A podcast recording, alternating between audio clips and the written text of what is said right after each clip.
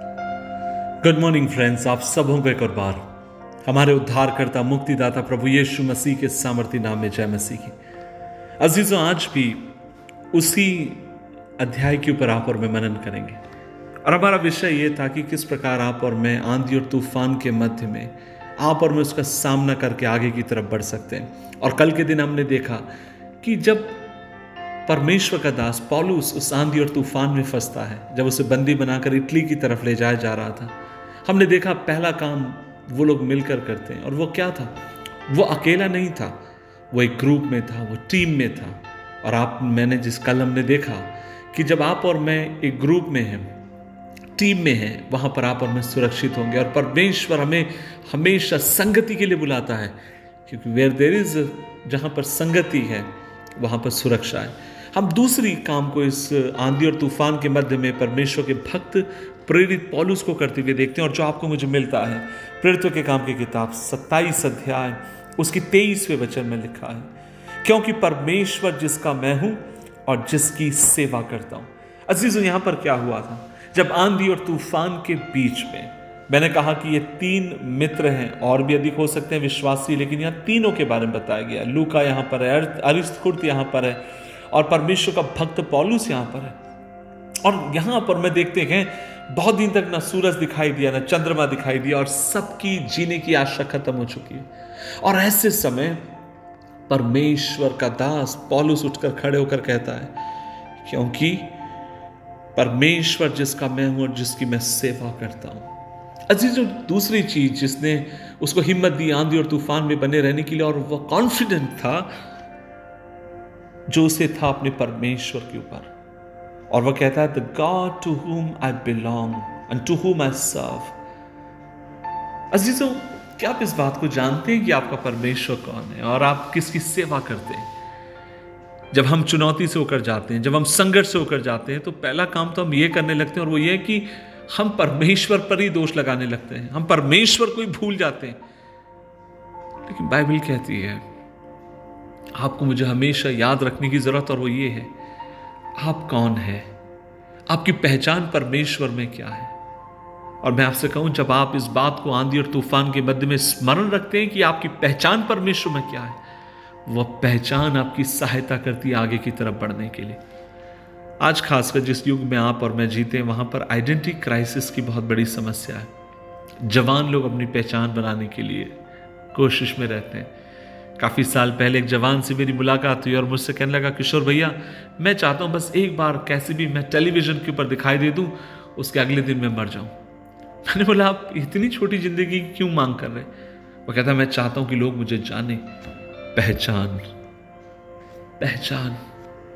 खासकर एक बात आपसे कहूँ, खासकर जो लोग गरीबी से और तिरस्कार से और अकेलेपन से बढ़ते हैं, सबसे बड़ी चीज़ के ऊपर जो उनकी हमला होता है, पता क्या है? आइडेंटिटी पहचान के ऊपर। ऐसे लोग लोगों को खुश करना चाहते हैं।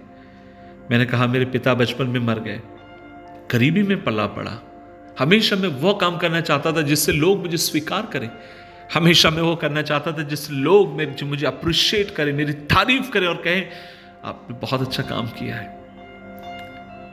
लेकिन एक बात आपसे कहूँ, जिस दिन यीशु मसीह मेरे जीवन में आया और मैं प्रभु को जानने लगा धीरे धीरे बढ़ने लगा जब मैं इस बात को समझ नहीं पाया कि मेरा परमेश्वर कौन है तो फिर लोगों से स्वीकृत पाने की अभिलाषाएँ मेरी खत्म हो गई। लोग मुझे पहचाने, लोग मुझे अप्रिशिएट करें, लोग मुझे जाने। इस बात की भूख मेरे अंदर से चली गई क्योंकि मैं जानता हूँ। आज जो मुझे जान रहे हैं, कल वो मुझे नहीं पहचानेंगे। और आज जो मेरी तारीफ़ करते हैं, शायद कल वो मेरे अगेंस्ट में खड़े हो जाए। और वो मेरी जो पहचान मुझे दुनिया देती है वो तो ऊपर नीचे होने वाली पहचान है। लेकिन मेरी वास्तविक पहचान ये है, मैं पापी था और मेरे लिए परमेश्वर के पुत्र ने अपनी जान दी।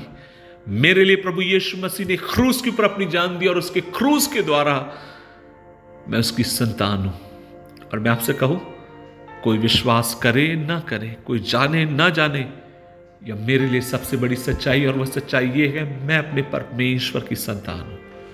मैं जानता हूँ मैं किस परमेश्वर का हूँ। आज इस सुबह के समय मेरे भाई, मेरी बहन, मैं तुझसे कहना चाहता हूँ। कई बार हमारे मन में सवाल आता है, भैया, कोई मुझसे प्यार नहीं करता, कोई मुझे पहचान नहीं रहा है, कोई मुझे स्वीकार नहीं कर रहा है, कोई मुझे अपनाने के लिए तैयार नहीं मेरी बेटी, मेरी माँ, मेरे भाई, मेरी बहन, क्यों तो इस दुनिया से अपनी पहचान पाने की कोशिश में है? स्वर्ग की ओर देख। एक खुदा है, जो सब कुछ होने के बाद भी शून्य बन गया। और वो अपने हाथों को क्रूस पर से फैला कर कहता है कि तू मेरा है, तू मेरी है। अगर कोई तुझे पहचाने ना पहचाने, कोई स्वीकार करे ना करे, मैं तुझे स्वीकार करता हूँ। क्योंकि मैंने क्रूस पर तेरे लिए अपनी जान दी और तू मेरी संतान है। तू मेरा बेटा है, तू मेरा अपना है, तू मेरा अपना है। आज प्रभु बहुतों से बात कर रहा है, खासकर जवानों से और खासकर जो अपने आप को अकेले समझते हैं। प्रभु आज आपसे बात कर रहा है, मेरी बहन, मेरे भाई। खुदा तुझसे कहता है कि तू उसका है।